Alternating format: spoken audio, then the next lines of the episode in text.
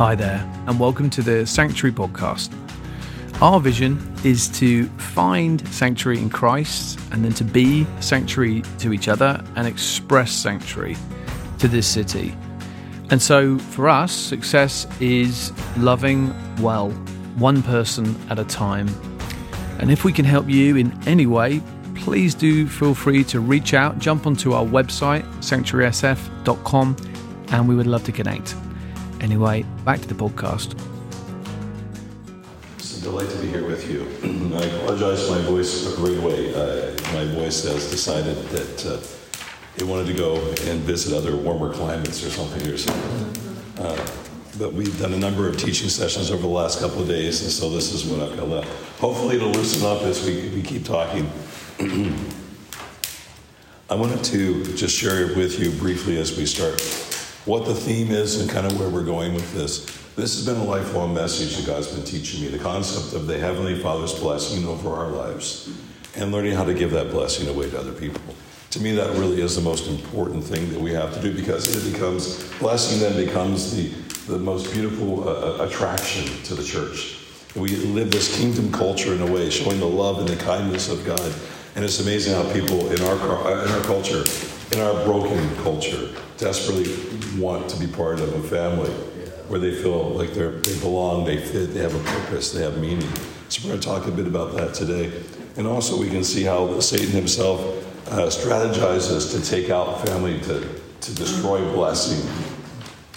So today what we're going to do is teach. We have a session. We'll do some prayer ministry. We'll do another teaching session after lunch and do some more prayer ministry where we get to experiment with this and get to put it into practice in very uh, specific and practical ways. a couple stories before we get started. Uh, three weeks ago, March the 3rd, I placed a phone call to uh, our oldest daughter. My wife and I have been married for almost 47 years. And so uh, she's not here today, but imagine a five foot, beautiful Norwegian gal. Hope it's okay that we can talk about Norwegians in a Swedish camp, but anyway. Uh, There's Norwegian. Uh, okay, we, we all Norwegian. Okay, great. But 45 years ago, on March the 3rd, we welcomed our first child. And I remember being so excited as the days were passing and we were looking forward to her birth. And it was just something we had dreamed about. We were, I was excited to be a, dad, and we were excited to be young parents. And everything that I thought that I had done to prepare for this moment when she was born completely evaporated when she was in my arms for the first time. I recognized in that moment that everything I had dreamed and lived for, this child, was placed in my arms, and, and she was my responsibility, God given stewardship to my wife and I. And I realized I had no idea what I was doing. I thought, where is the instruction manual that comes with this child? You know, how do I know what I'm supposed to do? All I knew intuitively is that I love this child in a way that was unreasonable, if I could say that. You know, she hadn't done anything to serve me. She had not made me tea yet. She hadn't, you know, she hadn't done the laundry. She just showed up and invaded our world. Matter of fact, she invaded our nights as well as our days. You know, for those of you are parents, you know what I'm talking about. But I also knew in that moment that I would give my life for this child. In that moment, in that instant. And I looked into her eyes as an infant and I said, I love you. And I can't understand why I love you. So on March 3rd this year, 45 years after that moment, uh, I did what I'm going to talk to you folks about. I called my daughter. She's a nurse practitioner. She's an amazing young woman, mother of three, fantastic husband. And uh, she was at work, and I purposely left her a voicemail because I was pretty sure I couldn't get through a, a conversation without coming apart at the seams. And frankly, I didn't make it through this conversation, even though it was voicemail. I called my daughter and I, I affirmed her and I told her how much I loved her and how much value she had added to our life and how she had inspired us and how proud I was of her. And that, that day, 45 years before, she probably wouldn't appreciate knowing that I told you she's 45. You wouldn't tell that if you looked at her. She looks like she's 25. Anyway, uh, as does my wife, by the way. But I told my daughter how much I loved her, left this message, poured out my heart. I said, The moment you took your first breath, you took my breath away. Said a few more things, cried a little bit, hung up the phone uh, rather unceremonially, and uh, a couple hours later, I got a text from my daughter from work on her lunch break. She said, Dad, you did it again, you made me cry. And I thought, uh, that wasn't my intention. Yeah, I knew what she was meaning. My intention was to make her feel loved and have her feel like she was blessed and, and, that I was so excited the moment she was born, and I'm still excited 45 years, years later for the life that she gave and the joy she brings to our family. The fact she's given us three beautiful grandchildren that I adore. I'm, I am so grateful for this gift of family. I'm also grateful, so grateful that I choose to tell them that I'm grateful, which is the power of the blessing. We use our words to speak blessing and affirmation. Second quick story. This has been a lifelong uh, journey for me to discover this because my family of origin uh, was loving kind. Uh, you'll hear more about that uh, second session. But words uh, and speaking out words of affirmation was not a normal part of our family of origin, except for my grandfather, my paternal grandfather he was everything to me. He was, uh, and I don't know how I knew this, but I knew that I was his favorite. You know what I mean by that? He had like 50 grandkids because there were nine children in the family. And I don't, literally, I think there were probably 50 grandkids. There was a ton of us. I'm the eldest of six. So there you go. But, and I think he treated us all the same. But I felt as if I was his favorite. And growing up, I would spend a lot of time with him. Matter of fact, if he was in the room, I would try to sit right beside him because I just loved to be near my grandfather because he made me feel valued and special and affirmed. This fast forward the story, I'm about 28, 27, 28 years old. My wife and I are, are uh, involved in a missionary organization, and I'm traveling close to where my grandfather lived and for a conference. And I got the message from my grandfather that uh, my grandmother that Grandpa was was failing very quickly. He had been in bed for about two weeks had moments where he was no longer lucid. Matter of fact, he had very few lucid moments. And the, the kind of the indication was, the invitation was, if you want to see your grandfather alive, you should come now. So I, I made plans. I went to see Grandpa. Again, he was in the, he was in his in his room in his hospital bed at home. And when I walked in, uh, though he had been largely comatose, he rallied, and he wanted to come, and he wanted to get up. And my grandma, he hadn't been up for like four weeks or three and a half weeks. But he wanted to get up and he wanted to come to the living room, wanted to be in his chair. So I, I got him up to his walker and I basically walked him to the chair, helped him into his chair. He had no strength at all in his arms or his legs. I basically carried him and put him into his chair. And here he is, he's partly comatose, partly awake, and he's he's wanting me, he asked me to tell the stories from the mission fields. I'm telling these stories. And then, I don't know, about half hour into this, he just stops and something happened that I can't explain. But this is where this concept of the blessing started for Steve. He, he suddenly he put his arms on the sides of his recliner and, and he, he stood up with strength and vitality. He stood up and grabbed my shoulders and he began to pray over me with tears. He said, and he began to pray, actually, he began to prophesy over me. That's what he did. He said, Lord, I pray for my grandson, Steve. I know you've got a call in his life. You're going to send him to many nations. He's going to, and, and he began to talk about, uh, and actually, almost I would say, prophetically predict the things were going to happen in my life. That God was going to send me to many places to show the love of God, to demonstrate the call of God and the passion of God for his people like you. And then he began to, uh, to just pray about my future and my family. And it was the most amazing thing. And I knew at that moment I was trembling. I knew something was happening. happening. There was a, a divine exchange that began to occur. Though I couldn't have, and I didn't have words for it, but something was going on that was powerful. And then suddenly my grandfather just dissolved into tears as he was praying over me and weeping, and mostly weeping and very little prayer. And then finally he just kind of slowly kind of sank back into his chair, and it was over. And we talked a little bit, and that next day I left. My grandfather died a couple of days later. And I thought, I have no idea what this is. What just happened there? Mm-hmm. And God began to speak to me, and, and later, and actually began to real, reveal to me this power of the blessing because I began to see it in the Word of God, and where fathers and grandfathers would convey their blessing on their kids and their grandkids. And it so captured me. I thought, Lord, I need to understand this. What I didn't realize that God gave me an example. He gave it to me through my grandfather before I even knew what it was. and it actually has transformed and shaped the course of my life. Let me step into the teaching. I believe that our words have the power to transform lives. That is God's intention that families, that families would become the, the greenhouses for destinies. That we would step into this place where God would allow his family culture, the, the culture of the kingdom of God, is a, is a culture of blessing. How do I know that? Well, it began in the beginning. Let's go back to the very beginning of time. Every creation day, remember that? Day one, God created, He spoke over the void and created. And then what did He do at the end of the day? He pronounced something. He said, It is day two. He created, and He said, It is every day, all through creation, all six days of creation, God pronounced blessing over what He had made.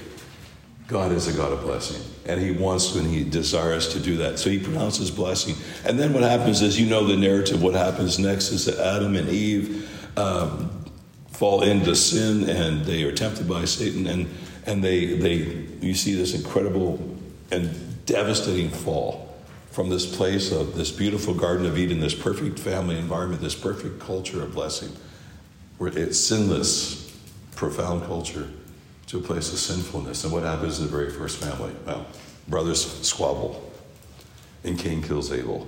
And you began to see the effects of sin. The effects not anymore of blessing, but of cursing and brokenness that enters the family line. Fast forward the story, the scripture tells us things went from bad to worse. So ultimately, God, through Noah, had to do a reset, a restart.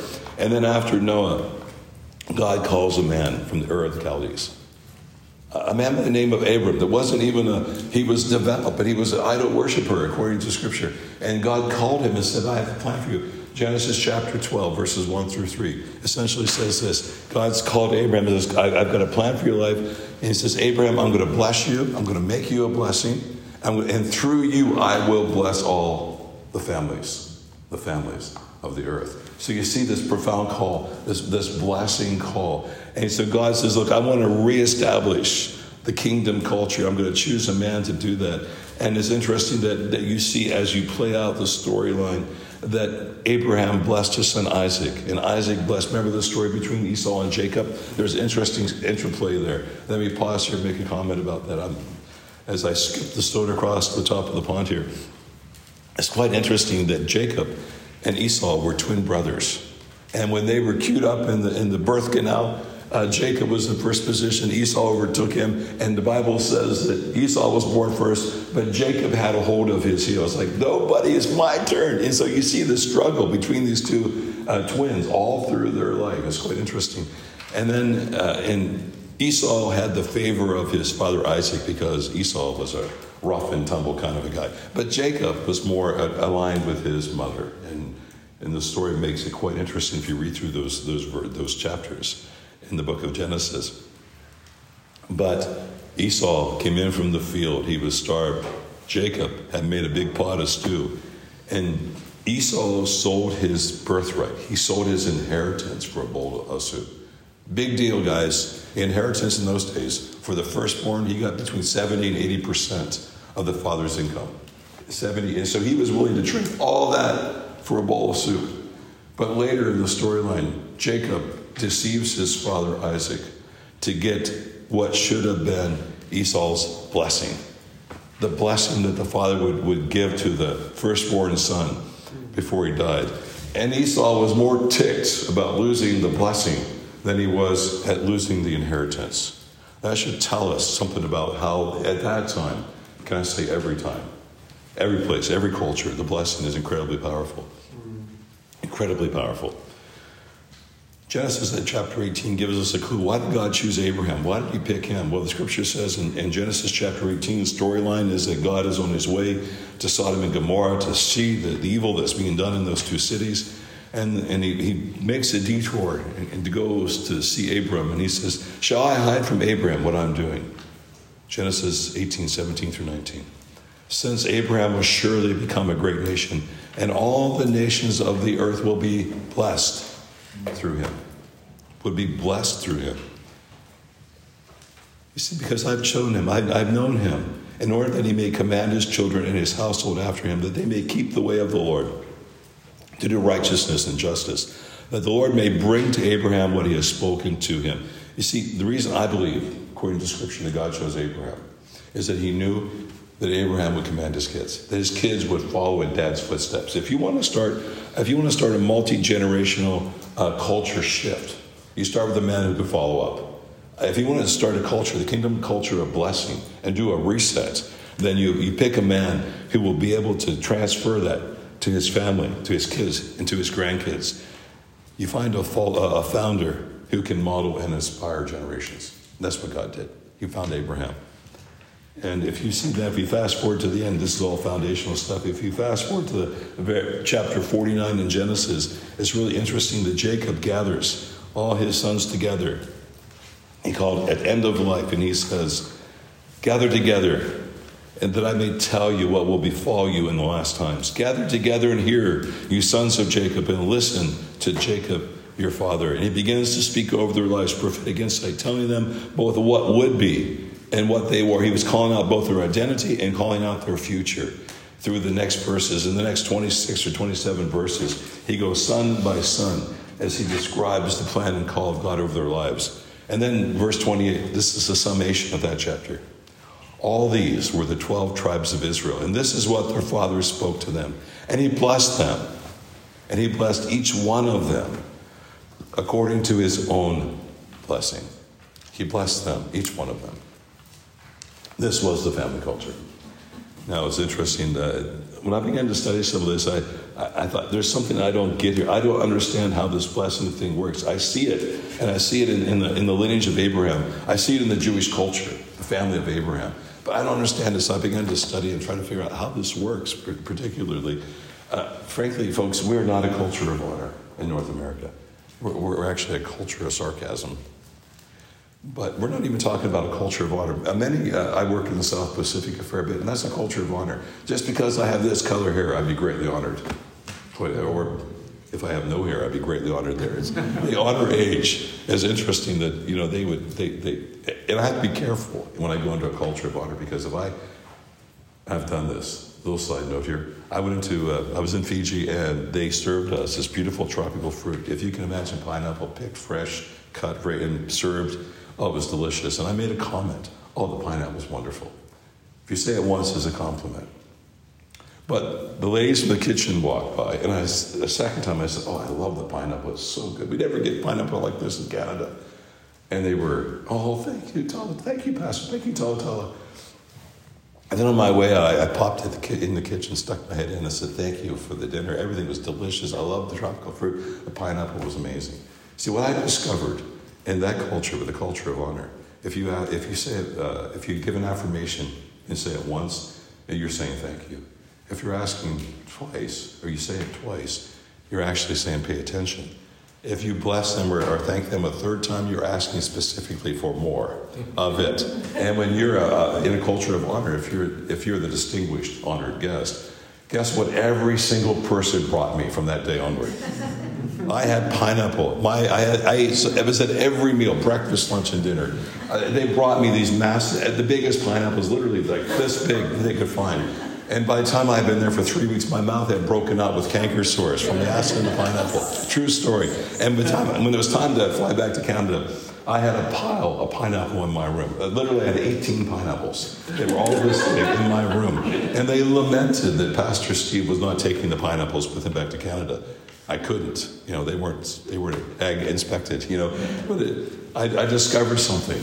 But you see, in my culture, in many of our cultures, we're not a culture of blessing. But we're, we're a culture of sarcasm, but we're not even a culture of honor. But a culture of honor is not the same as a culture of blessing. See, a culture of honor can affirm a leader, but a culture of blessing is where we speak blessing over everybody. Yeah. We, we just do that. It's much grander, much bigger than a culture of honor, even. So, what is the culture of blessing that we see through the Abrahamic family? Through, let me give it to you quickly. Uh, two things here. First of all, you see this culture of blessing uh, demonstrated on those specific milestone moments in a person's life. There were five of them in the average Jewish home. It was uh, at birth, let me give those to you at birth, at puberty, uh, when they became a young man or young woman, an adult. That was when they made their career choice at marriage and at old age. At birth in the Jewish family, at day eight, they would bring the little boys to the temple to be dedicated, and a blessing would be pronounced over that newborn. Day eight. Uh, at 13 or 14, you, you're familiar with bar mitzvah, bat mitzvah for girls. It was an opportunity for that. It was a rite of passage from childhood to adulthood. And part of that rite of passage was, was gathering the leaders, the elders, and praying over that 13 year old and praying them into adulthood, speaking identity, high value, and bright future over their lives. And then when we fast forward the story, when a, young man or a young, particularly in that culture, a young man would enter a career, the father would announce blessing over his son. And we'll talk about that in just a minute. Of course, at marriage, Jewish wedding ceremonies are fantastic. The family gathers around, and part of the, of the marriage ceremony is speaking blessing over the new couple. So I've tried to, to suggest that to North American couples when I do weddings. But sometimes it's hard because the families just can't do it. And it breaks my heart. So I find a way to put it in there myself. In my, in my ceremony, I will find a way to speak blessing over the couple. Because to me, it's incredibly important.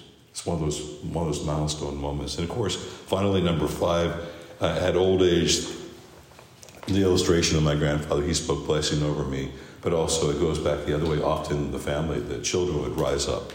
Proverbs 31, they rise up and call their mother blessed. So you see this picture of uh, in old age before passing, the family, mom, dad would bless the kids, and the kids would rise up and do that. But it didn't stop there within the Jewish home. Uh, they would see this on a regular basis. Let me tell a quick story. How are we doing here for time? Okay, good. Um, I've tried to take these milestone moments and, and invest those in, in my family structure, how we live our life. And so one of the ways we do that is, is that uh, on birthdays. I mentioned I called my oldest daughter on her birthday a couple weeks ago. But my youngest, we have five grandchildren, and their age, they span an age from almost 22 all the way down to 13. But when the 13 year old was turning six, uh, we, we were learning these things. And so we have a, this little thing that we do in our family where we would, the birthday person uh, kind of is in the hot seat, if I can say that, and we just go around the room and everyone that's present will speak a word of affirmation a little blessing, so to speak, maybe a little prayer over that birthday person. It's our way of conveying or conferring the blessing on them.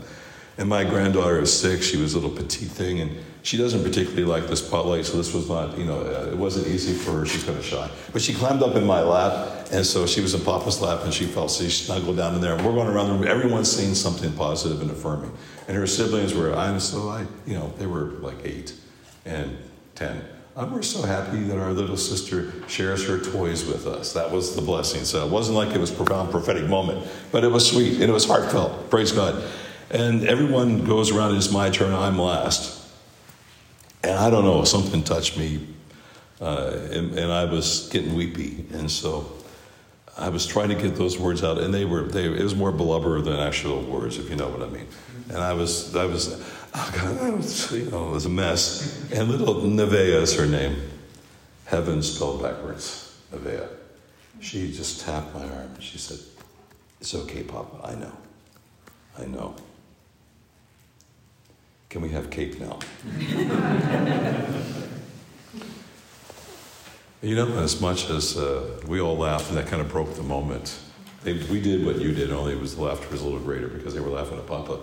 Uh, we had, but in some ways, I think that was a win because she knew. I didn't have to tell her. She knew. And I think that's the goal of, a blessing a culture, a family culture of blessing. Is we grow up in a family and it gives us a sense of confidence, of assurance that we're wanted, that we're loved, we're valued. And that's what, in a Jewish home, in addition to those five milestone moments that I referenced, and every single Shabbat, every single Friday night, every single evening going into the, the weekly Sabbath, the father would bless his family. And he would go around the room and with his children, and I wish I could uh, carry this. I don't know if I can carry this, but the father would go around the room and he would he would speak over his sons and he would put his hands on their shoulders and he would he said, "May God make you like Ephraim and like Manasseh." Uh, and then he would speak specifically to something going on in their world. And, and may God grant you a, a, quick mind to learn those things you're learning in school or whatever. And he would, and he would kiss his son on the top of their forehead. And then he would go, every child to his daughters, may God make you like Rachel and Leah. And may God make you a, a blessed in all that you do. May, may your beauty shine from inside and out. And he would kiss his daughters. And then he would turn uh, to this day and speak blessing over his wife May God make you like Sarah, mother of the multitudes, woman of God. And then he would kiss his wife in front of them. Can you imagine what that does for children? The sense of security that's provided. And of course, then the wife would turn to her husband and say, May the Lord bless you and make you like Abraham. May you be a man of faith. May you be a man of courage. May you lead your family with integrity. And that's what the kids hear every single week. And they grow up in this family, this culture of blessing. And, it, and, and my theory is that, that because of this culture of blessing, God has favored them.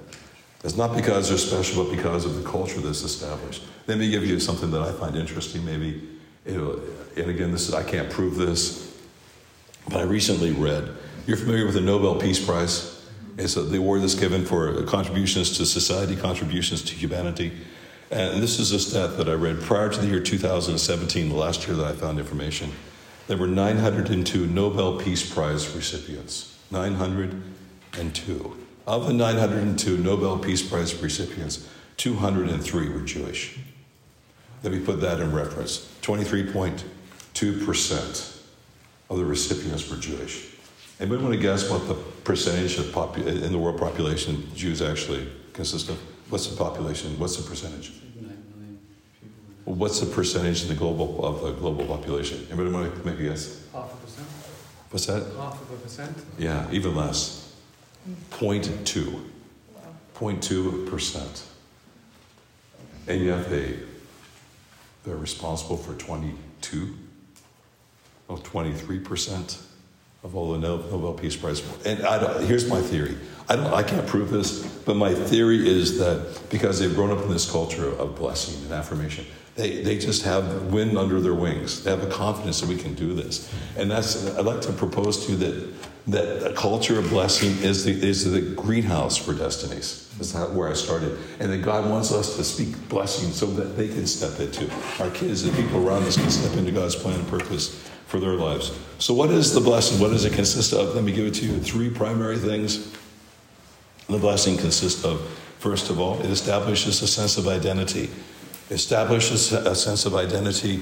And, and speaking blessings specifically around the concept of identity answers those unspoken heart questions. Uh, what do you believe about me? Do I fit? Do I belong? Do I have a place in this family? Do I have a place in this life? Identity, you fit. For me to call my daughter and say, when you arrived, you took my breath away. I love you more today than I did 45 years ago, if that's possible. So establishes a sense of identity. Secondarily, the blessing communicates a sense of high value. What do you feel about me? Answering those unspoken, often unspoken heart questions. Was I wanted? Uh, what is my value to you? Am I worth defending? Is my heart worth defending? those questions. And, and it's, it's the, where we can step into this place of nobility as men and women and speak over our kids. We wanted you. We look forward to your arrival. And, and it answers these questions. And, and truthfully, as we'll talk later, every one of us, no matter how old we are, still carry these questions in our heart. They, we do, which is true. We may suppress it. We may allow the, the landslide of, of difficulty to cover over but they're still down inside of us. We want to know that we fit. We want to know that we belong. We know, want to know that we have value. And thirdly, the blessing communicates a sense of high, uh, bright future. It projects bright future, which answers those unspoken heart questions. What are your hopes for me? Do I have what it takes to be successful? Do you think I can live a, a life of significance? Do you think I can have a life of purpose? Do you think I can do this? Can I do life? And that's why I think that the Jewish guys and gals have won so many Nobel Peace Prizes because often within the Jewish home, the mom and dad would say, Have you met my son? He's three years old. He's going to be a lawyer. Or whatever. And, and they build future, bright future into the kids for the time. Maybe a little bit of performance expectation that needs to be dripped out. But nonetheless, you, you see them as parents communicating, My son, my daughter, they're going to be amazing. I grew up within that culture we, we see how the Heavenly Father, got identity, high value, bright future, the three components. Uh, God Himself, we see, modeled this over His Son Jesus at Jesus' water baptism. And this is Matthew chapter 3, verses 16 and 17. It says, And when He was baptized, Jesus came up immediately from the water, and behold, the heavens were opened to Him, and He saw the Spirit of God descending like a dove and alighting upon him. And suddenly a voice came from heaven saying, This is my beloved Son, whom I'm well pleased. So we see these three components identity, high value, and bright future in this simple passage. Uh, we see identity, this is my son. We see high value, this is my beloved son. That word beloved means loved and cherished, give my life for. And we see the concept of bright future, I'm well pleased. Other, other uh, gospels tell this story and they say, I'm well pleased, listen to him. But what we miss in our, in our reading of this, because we're not from the Middle East, is we miss the fact that this, these are the words that a father would speak over a son when he entered a career. Dad would take son down to the city gates, gather the city elders together, and he, they would announce, Listen, gather around, men of the city, elders of the city. This is my beloved son, Eric, whom I'm well pleased. He's decided to, be, to go into, he's, he's a PR specialist and a consultant. I am so excited that my son Eric has chosen this career. And here it, it did two things. First of all, it wasn't just a, it wasn't just an announcement. It was an affirmation in front of the entire village, in front of the whole city, that I am okay with my son's choice. Not only am I okay with my son's choice, I'm okay with my son. I love my boy. I'm so excited. And you, if you have a problem with that, come talk to me. You got to go through me to get to my son. So it was a defense, it was a protection that we see. And God modeled that to us and for us through Jesus. Eric, I'm wondering if you would give my voice a break. Would you read that scripture here? Yeah. This is Ephesians 1 3 through 8. Blessed be the God and Father of our Lord Jesus Christ, who has blessed us with every spiritual blessing in the heavenly places in Christ just as he chose us in him before the foundation of the world, that we should be holy and without blame before him in love, having predestined us to adoption as sons by Jesus Christ himself, according to the good pleasure of his will, to the praise of the glory of his grace, by which he made us accepted in the beloved. In him we have redemption through his blood, the forgiveness of sins according to the riches of his grace, which he made to abound toward us in all wisdom and prudence. I love this passage because in, in this passage, Ephesians chapter 1, we see the power of God's blessing over us, over the church. It was not only written, I think, for the, the church in Ephesus, but it also applies to all of us as well. So we see the elements of the blessing identity, high value, and bright future identified here in this passage. Where are they? Well, uh, identity. We're his sons. The Bible tells us that he predestined us to adoption as sons. So, high value in this passage is found simply in the word adoption. What, what is adoption? Well, there are four things adoption communicates to us. First of all, it communicates choice. God picked you, God wanted you. This is not like uh, when I grew up in, in elementary school, we'd have uh, recess and we'd, we'd divide up for teams for whatever, baseball or soccer. We'd have two captains. Remember those days? Anybody else endure that? Uh, yeah, and so you have two captains, and so and they were picking. What did you know? What position in the pick did you not want to be? The last. No one wanted to be last because you're pretty sure that if you got picked last, no one really wanted you to be on the team. That's not the way this works. There's no pecking order in the kingdom of heaven. The Bible tells us very clearly that God wanted us. He he predestined us. That means before, before the world, He predestined. He had plans and purposes for our lives. And we were given full uh, rights of, of, of sonship and inheritance. The King has a plan for you, for your life, and He loves you desperately and deeply. So, first of all, adoption involves choice. Second layer is done in love. It says that He chose us and He loves us with, with an everlasting love. We can make he, he chose us without blame before him in love. Very clearly stated here in this passage. And then, thirdly, it's based on the good pleasure of his will. And what does that mean specifically? Well, uh, I love how I think the message translation uh, references this passage where it says that adoption was placed on the good pleasure of well. It, it, God chose us and it gave him great joy to do this. It wasn't a hardship. He said, Yes, I could This is so exciting for me. And this incredible thing that God chose us before the foundation of the world. And fourthly, adoption has nothing to do with earned favor. You can't earn it, you get picked, you get selected. And particularly because in this passage it says that we were chosen before the world was formed. But adoption has a specific meaning. We've lost some of the meaning and the richness of this original word. Let me give you a, just a clear sense of what it means. Adoption in this, in this phrase, in this passage, it, it conjures up this concept as we look at high value. Next, it moves from adoption to redemption, but God brought us into his family. Identity secondarily high value, and he redeems us. Before I go there, let me tell you a story. It's okay if I tell stories. I get lost in my notes, so I tell stories to keep myself on track. Maybe you've heard of the African Children's Choir. I don't know. It's a touring group of kids from Africa. And these kids are found often, uh, and the founder of that was in our church in Canada where I, where I served for 15 years. And so it was all started because this man was doing missionary work in Kenya, and as he was driving through some village areas, they picked up a little kid who was out in the middle of nowhere by himself. And so the, the, the, driver picked up this little boy and gave him a ride to the next village. And this kid began to sing, and his voice was so amazing. And my friend, the missionary, God spoke to him and said, That's the sound of hope for Africa. It's in the song of the children.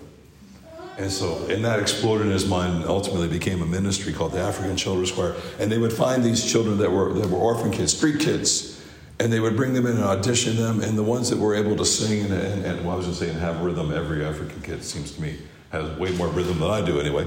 And they would teach them a, choreo- a choreographed kind of uh, dance uh, and song, and then they would share their testimonies. And they would tour as a group of about 38 to 12 year olds. They would tour for about 15, 16 months approximately, and they would raise scholarship, scholarships like Compassion International, you raise scholarships. And they had orphanages where they take kids off the streets in Africa, the, out of the cities, and they would educate these kids.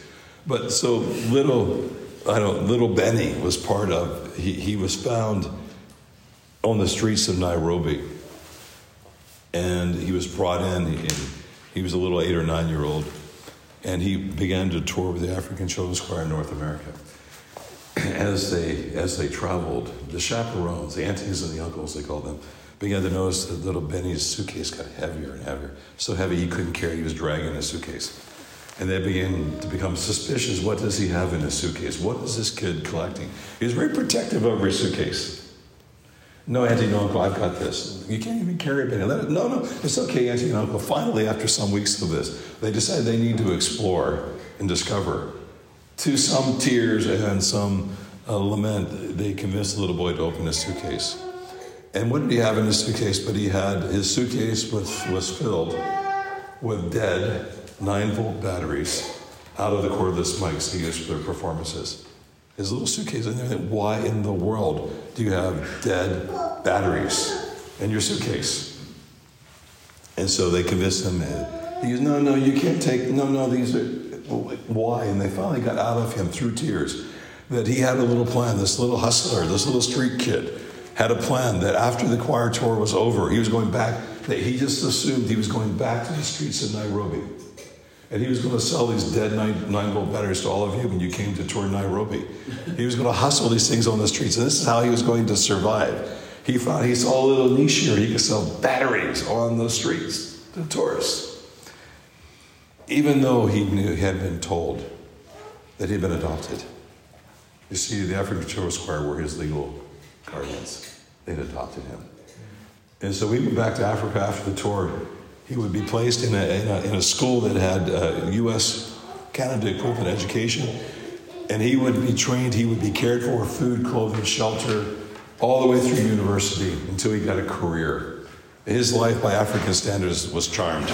But in his mind, he still had the heart of an orphan kid. He was clinging to something that was dead. Can I suggest to you and me that we may be grown up versions of little Billy?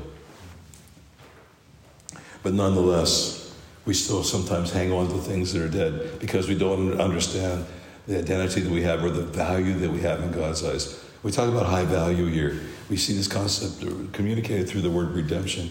In Him we have redemption through His blood, the forgiveness of sins, according to the riches of His grace. You see, in this concept, the word redemption that's used here is quite interesting that it, it, it conjures concepts of a, of the slave market, the auction, where slaves would be brought in, and, and buyers would, would view the, the uh, lineup of slaves and they would bid on different slaves. But it's interesting, this word doesn't mean simply purchase so that you can have someone to serve you. The concept that's used here in redemption means and, and intends, the intention is that you would purchase this person for the, for the desire to set them free. Not to serve you, but to become free men and free women. Scripture says, He who the Son sets free is free indeed, completely, without strings attached. And that's the picture we see when we look at this concept of high value that God so loved us and so wanted us in his family with adoption that he, he paid the price for us. This concept of redemption. so here's the principle the value determines the purchase price, and the purchase price demonstrates the value. The value determines the purchase price. In God's eyes, how valuable are you? How valuable am I? What was the purchase price? Scripture tells us we've been redeemed through his blood. God was all in on you. He was all in. Nothing held back. In God's mind and eyes, you are worth everything.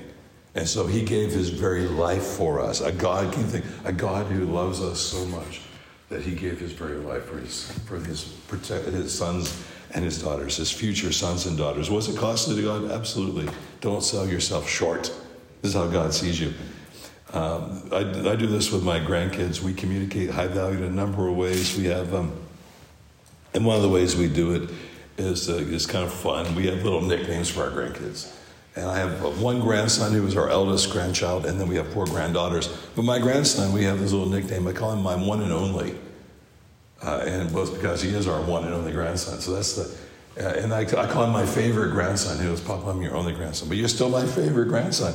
As we find ways to communicate high value to every one of the grandkids. And for the, for the girls, I can't say you're my favorite granddaughter because that doesn't work. So I say, You're my favorite Brooklyn. You're my favorite Ashlyn. You're my favorite Michaela.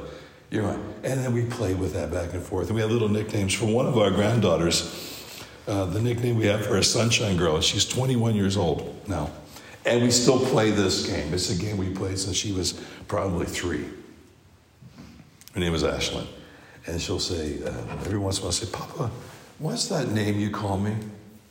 As if I don't know, as if she doesn't know. And her name was Sunshine Girl. Uh, oh, well, you're my, and I pretend she's four again or five. I say, you're my sunshine girl. And then she'll say, why do you call me that name, Papa? It's because the day you were born, you made our life so much brighter and joyful. And you bring joy into our life. It's like the sun came out, and you know, I, I made whatever. And she just laughs. But we play this game because inside every one of us, there's a desire, no matter what our age is, to have someone communicate high value over our life. And because I've done it since she was this big, we have this game that we play. But it's more than a game. It's her way of saying, Papa, you haven't said it to me for a little while. Would you say it again? Would you communicate it again to me?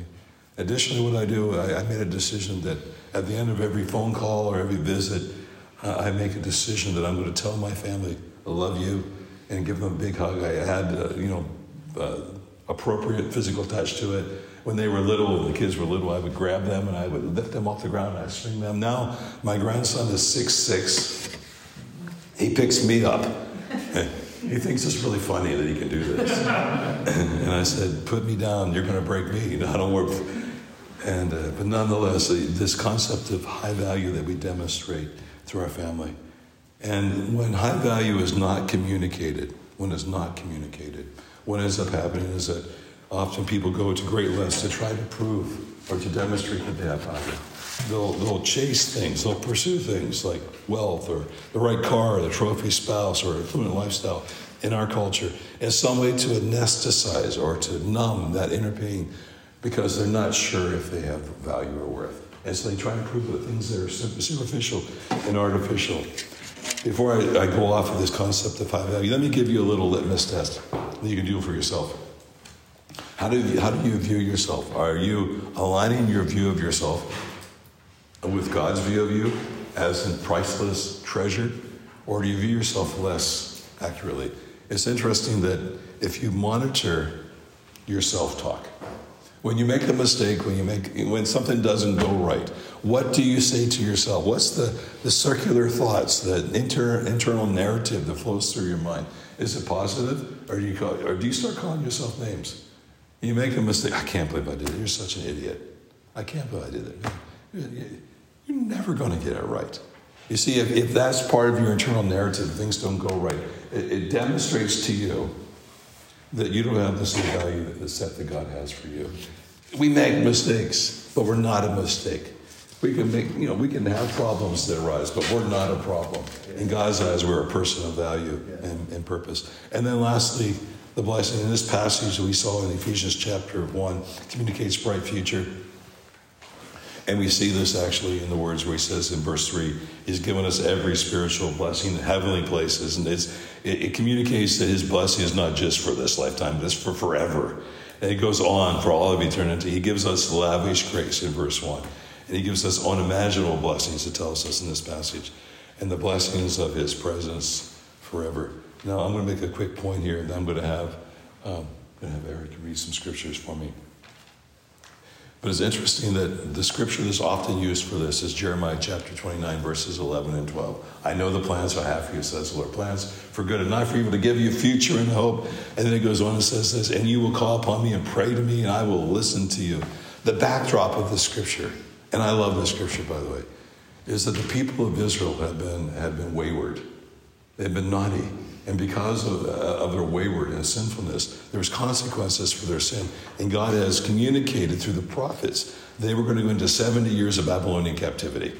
So as they're being marched off into Babylonian captivity, the prophet Jeremiah is, is, pronouncing to them as they're going on this lengthy journey. This is what the Lord says to you. I know the plans I have for you. Says the Lord, plans for good not for even to give you a future and a hope. If you read on in the, in the, the paragraph that follows, it says that after 70 years are completed, I will bring you back to this land. I'll reestablish you in this land. Even in our waywardness, God still intends to bless us. That was good. I think heaven just clapped there at that point. Because sometimes we look at ourselves and we say, man, I screwed up. And we feel like we've, we've somehow we've walked away from the favor of God. And God, God's intention is to bless us. And that doesn't change with time, even if we're wayward. And it's interesting that if you, uh, if you read through that narrative, actually the prophet announces in Isaiah that, that there would be a, a, redeemer who would come and his name would be Cyrus. And after 70 years, he would, so several hundred years before Cyrus was born and before this event happened in history, God already told the people of Israel that Cyrus would release them to come back. And it's interesting in the book of Daniel, Daniel was praying, he recognizes that the prophet Jeremiah's uh, word was 70 years would be completed. And he began to pray and said, Lord, it's 69 and a half years. Lord, it's 69 and three quarters years. That's kind of the concept. Lord, it's almost here. You said you would set your people free. And the scripture says in Daniel that when 70 years were completed to the day, to the very day, Cyrus issued a decree to all the Jews if you want to go back home, you can go back. And he funded their trip back. That's a God of love and faithfulness and God of blessing his blessing, identity, I value, bright future. I'll stand up so I can see you guys. Um, yeah, so where Steve's shared, you know, about the blessing and the nature of, of the power of our words to, to bring blessing and life. Um, and scripture is actually really clear about um, the, the power, the incredible power that's in our words um, the spiritual power, and it's for good and for evil, actually. And so um, there's some scriptures that we want to read. Uh, James 3 2 says, For we all stumble in many things. If anyone does not stumble in word, he's a perfect man, able to bridle the whole body. Um, and the Lord's warning us that we mess up in a bunch of different ways, um, but especially our, we're, we're called to be watchful over the words that we say and the power of that. And if we're able to bridle our tongue, we've got a, a measure of control. Um, that actually we're perfect. that we could be a perfect man if we could control our tongues. Uh, James five twelve says, "But above all, my brethren, do not swear." Either by heaven or by earth or in, with any other oath, but let your yes be yes and your no be no, lest you fall into judgment. Um, our words carry a tremendous amount of weight, and so we're at, we're actually like encouraged and commanded to, to guard even the yes and the no that we um, say. Proverbs 12 18 says, There is one who speaks like the piercings of a sword, but the tongue of the wise promotes health. Proverbs, Proverbs uh, 15 4 says, A wholesome tongue is a tree of life, but perverseness in it breaks the spirit. And that word perverseness means a twisted truth or half truth. Um, it's just part partial truth. And I think that um, there's there's things in my own life where I realize and recognize that I'm not telling the complete truth and that um, the scripture says a wholesome tongue the wholeness like the, the complete truth is a tree of life. It brings about blessing. Um, but twisted truths have truth half truths actually uh, they break the spirit. And i think that there's moments where and i've seen in my own life where there's just a brokenness that comes a brokenness in relationship a brokenness um, in my own spirit you know that, that comes from that uh, and lastly, Proverbs 18:21 puts it this way: Death and life are in the power of the tongue, and those who love it will eat its fruit. Larry, you want to share? Larry's going to come. I'm Larry, and uh, yeah, I'll just share a little bit of my story. Uh, I've been married 51 years, and uh, with my wife, and uh, we have seven children. And uh, our youngest uh, is, we're twins, and uh, twin girls. And uh, the very youngest of the tw- uh, seven was Tracy. And um, she had this amazing heart that she was just for the down and out. That was kind of where she lived at. We homeschooled our kids till they were through junior high. And so we had about three doors down was this little, uh, it was a residence, but they housed like six older gentlemen, kind of like a, a residential home for old guys. And so uh, as they were homeschooled, uh, Deb would have them uh, draw pictures. And so uh, she would draw pictures for, she had a few of them. Jack was her absolute favorite guy. And uh, so she would draw pictures for these guys and take it down there and give them to them. The other girls weren't interested in that. I mean, she just had this amazing heart for the down and out and kind of people that were less than. And uh, so, anyway, six years ago, this year, uh, actually two weeks ago, uh, she took her life. Ah. she had uh, just gotten married nine months earlier and she moved to Louisiana, and she uh, had this argument with her husband. It was really kind of a dumb argument. It was uh, she worked as a nurse in a prison there in Louisiana, and uh, he wanted he'd been married before, and he wanted his granddaughter to spend the night, and then have Tracy take her home the next day. But Tracy had to be at work like four or so in the morning, and so she was going to have to take her an hour the opposite direction and then get back and then get back to work. And so it was like, this isn't going to work that well. And so he just went off. He just couldn't handle that. And he just said, I want you out of my life. Take your damn dog and get out of here. And so she called us, and she was just beside herself. She couldn't even couldn't even hardly make out what she was saying. And uh, finally, we were able to calm her down enough to kind of get the gist of what was happening. I said, Well, let me talk to Carrie, her husband. She put him on the phone. He was just sad. He just said, No, she, she didn't want to do this. She's out. I want her out. And so she got back on the phone and we talked just a few minutes longer and she said, I'll call you right back when I can talk. And so we just thought, yeah, okay. So uh, we hung up, and uh, probably within five to ten minutes, it was very quick. I couldn't tell you now, it seemed like just right away, but within five or ten minutes, he called back and said she shot herself. And uh, we realized that the power of what that last scripture that Eric read was that there's life and death, you know, the power of the words can take on us.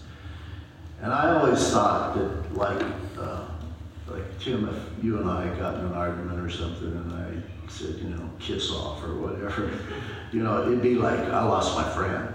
I, you know, that'd be the death of that relationship or something. I had no idea that it could go to that degree, that our words were that powerful.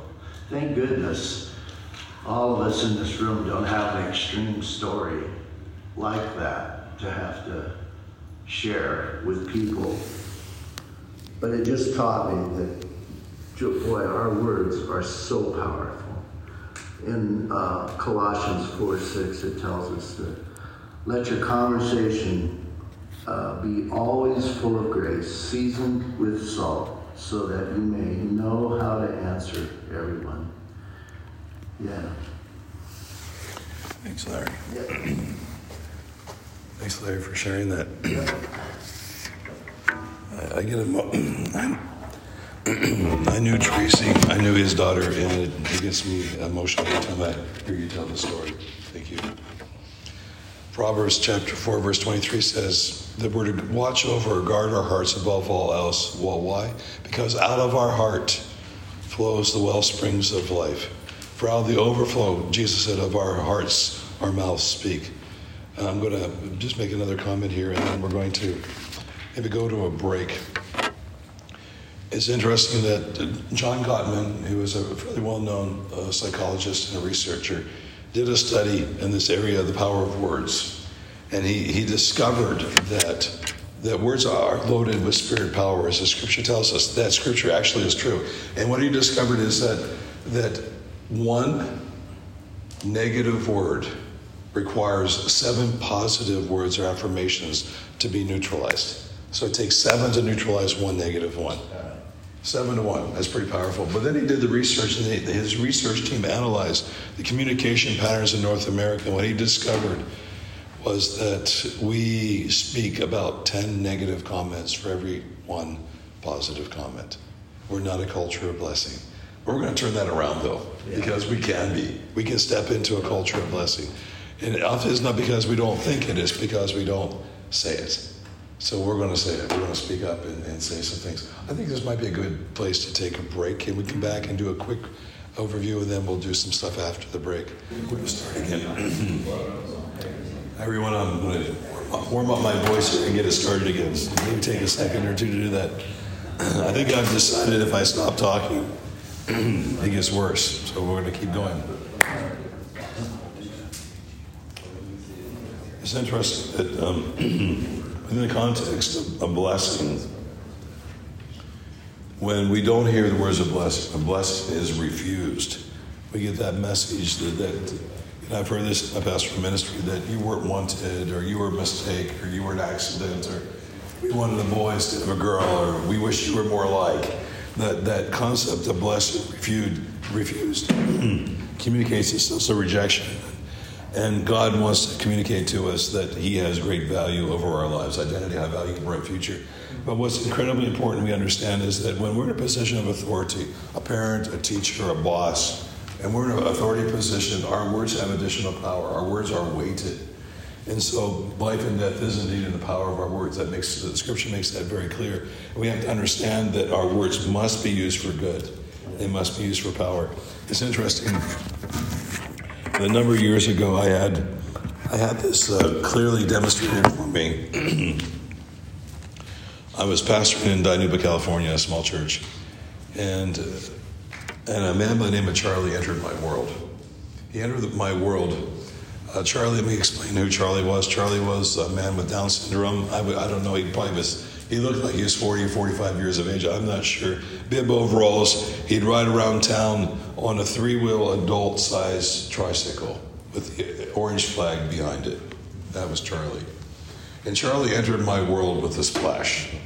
First time I met him, I heard him coming and he was riding, he was actually yelling, Is there a pastor here? Is there a pastor here? And he crashed landed his bike. Our church had an office, and so a sign up there, and he, he crashed landed into the hedge. And he come, he came bounding into the office, right up to the receptionist. And I'm hearing this noise. I'm thinking someone has died. Is there a pastor here? Is there a pastor here? I'm thinking there's an emergency. And, uh, and the secretary's eyes were this big. So I step out of my office and said, Is there a problem? What's the problem? And he goes, Oh, are you the pastor? Yes, I'm the pastor. What's your name? My name is Steve. He goes, Pastor, oh, it's terrible. Pastor, it's terrible. It's, it's, a, it's an emergency. It's an emergency, Pastor. He said, My, my mama's birthday is this week. And I, I need $5, $5. I need $5 to buy her a birthday present, Pastor. Could you, could you lend me $5? I promise I'll pay it back next Tuesday. Tuesday. And I, I mean, I was shell shocked. And, I, and, and, please, Pastor Steve, could you And so I, I, I, looked in my wallet and I had a $5 bill. So I, I gave him, if I, I'm going to have you play along with me here, would you mind? So I, I gave him, I gave him five bucks. Oh, thank you, Pastor Steve. He said, he paused in the doorway and looked back at me and said, You my friend, right? I said, Sure, Charlie, I'm your friend. And he hopped on his bike and off he went, Bye, Pastor Steve. And I said to my secretary, Guess what I said to my secretary? Last, last time, I'll see you that $5. Man of great faith that I was. So a week goes by, and Tuesday comes. I've completely forgotten about Charlie and my $5. I heard him coming a block away. And now he knows my name. so he's calling my name uh, at the top of his lungs. Pastor Steve, are you there? Pastor Steve, are you there? Crash lands his bike into the edge. Now he knows where my office is. He comes up the, sta- the stairs, waves to the secretary, bursts right into my office. He said, Pastor Steve, thank you. And he gave me the $5 back. I said, surprise. Well, thank you. And he said, thank you so much. Thank you so much. He said, oh, good. Have a good day, Pastor Steve. And he turns at the doorway and pauses and says, you my friend, right? Sure, Charlie. You're my friend. I got my money back. I didn't say that. Week three, on a Tuesday. Back comes Charlie. Hear him coming again. Pastor Steve, are you there? And there was another emergency. And this time it was like Father's Day, and he needed five dollars to buy a gift for his daddy. So I give him five bucks. Let me fast forward the story for the sake of my voice and your time. I gave him the five bucks. Another week passes. Here he comes again. And he says, Thank you, Pastor Steve. Thank you so much. I, that was, thank you for your kindness. Thank you so much. Um, I began to suspect something was going on here. There was always an event, uh, either a holiday or a birthday. I, I, began to suspect he was making this up. Uh, and so, in every every session ended with "You're my friend," right? So I did something a little naughty. You should not deface U.S. currency, but I marked the bill and Charlie and I handed the same $5 bill back and forth every other Tuesday for nine months. And the day came where Charlie would come into my church. Uh, well, by the way, he would, he would always show up at all the wrong times.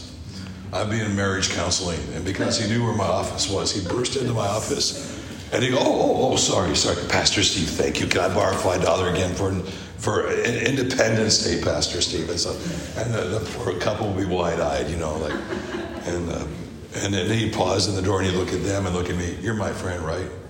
Yeah, my friend. And and this poor couple were thinking, you have interesting friends. You know? Remember the time he came into a Sunday morning service? I was preaching. He never came in on time, and he always came in noisily. You figure that out by now. So he came in and kind of bustled in. He never sat on the end of an aisle. He'd always work his way into the middle of the pew. And he, as he's working his way in, he said to the people around him, That's Pastor Stephen. He's my friend. The people chuckled. And then indignantly, kind of, you know, stiffened, and he said, He called me out from the crowd. He said, Pastor Steve, you my friend, right? I said, Yeah, Charlie, you're my friend. He kind of settled back, crossed his arms, and it was like, I told you, you know. And then he'd leave. He would leave. I learned some things through Charlie. He taught me the power of friendship, but he also taught me the power of blessing. Because what Charlie needed so desperately is what all of us need is affirmation and approval. He just wanted someone who would speak words of affirmation. even though he baited me with a $5 bill, I mean, his motives may not have been perfectly pure, if you know what I mean. He might have told me a fib every week for nine months. But inside Charlie's heart was this sense of, I need to know that I'm valued. You see, what I found out later is that Charlie's dad was a pastor. Apparently, Charlie was not welcomed in his church because he made disturbances. But I welcomed him into my world. I didn't know what I was doing. He, I actually didn't welcome him. He burst into my world. he did. And he, and he worked his way into my heart. And so that day came when he gave me my $5 back for the last time. And with sadness, he came in and he wasn't his, typical self. He didn't bound in, he didn't come in with noise. He came in quietly, and I said, Charlie, are you okay? Are you sick? He said, No, Pastor Stu, I'm not okay. I'm not okay. I'm very sad. What's wrong, Charlie? He said, My family's moving to Oregon. They're moving to Oregon, and I won't be here next Tuesday. And I stood and I put my arms around him and I bawled. Because I thought to myself, he's taught me what it means to love. And to love the people that I would tend to walk by. People that need to know that, the, who doesn't need to know that, they're, that they have a value and there's a purpose for their life.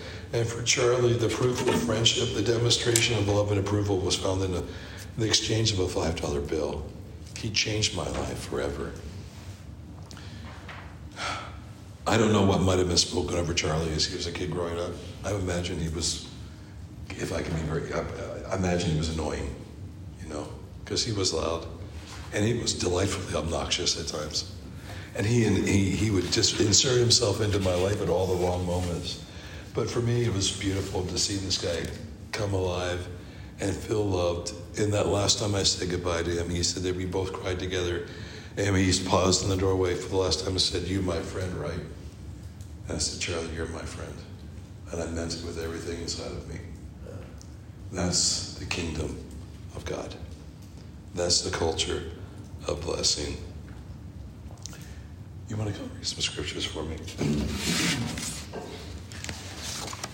Yeah, um, what's beautiful about the the scriptures is that there. I, I feel like there's a training manual for how to do this. It's like just woven in throughout the scripture. It's God's like is deposited because uh, I, I think He knew that a lot of us might not get this. That we might not get a, a dad or a you know a, an authority leader that would come in and step into our lives, and so He's done this for us and given these this to us and.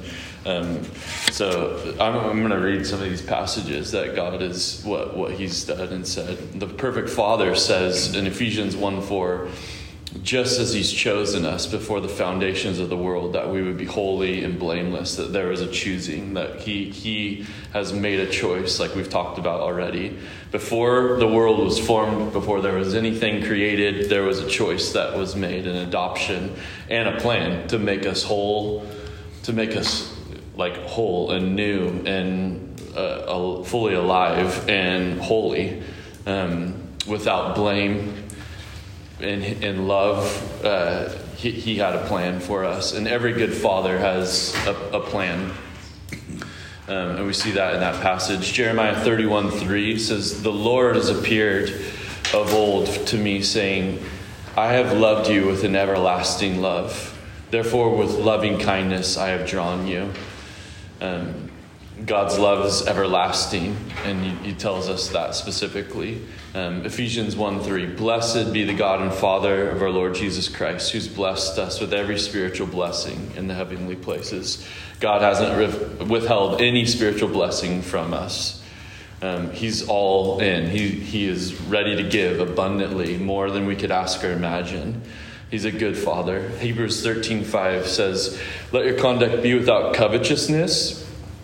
Be content with such things as you have, for he himself has said, I will never leave you or forsake you. I love that that connection there because I think most I, will speak for myself. I think that covetousness and my discontent often spring, springs from this place of lack. Like I don't have enough. I don't have uh, I, I, I got to make a way for myself. I got to provide for my own self. And I love that a heavenly father, a God has presented himself as someone that, and he says, I'll never leave you or forsake you. He's committed to walk with us and never abandon us. Psalm 139, 17 through 18 says, How precious are your thoughts to me, O God. How great if, is the sum of them. If I should count them, they would be more in number than the sand of the sea. And when I awake, I'm still with you. Just let that truth sink in for a minute. His thoughts towards us are more than the sand of the sea. And we're, we're staying in Sunset District and we're able to like see the beach down the road and just that. I mean, that's a massive beach. The number of sand in that place. Uh, God has more thoughts towards us, and they're all good, and they're all kind, and they're all for us and not against us. And I think that what He's trying to communicate is that there is such an overwhelming amount of care and forethought that He's put uh, towards us. And this is the culture that He's invited us into, this is the family that He's inviting us into. Um, we're His forethought, not His afterthought, and we're in His every thought really good.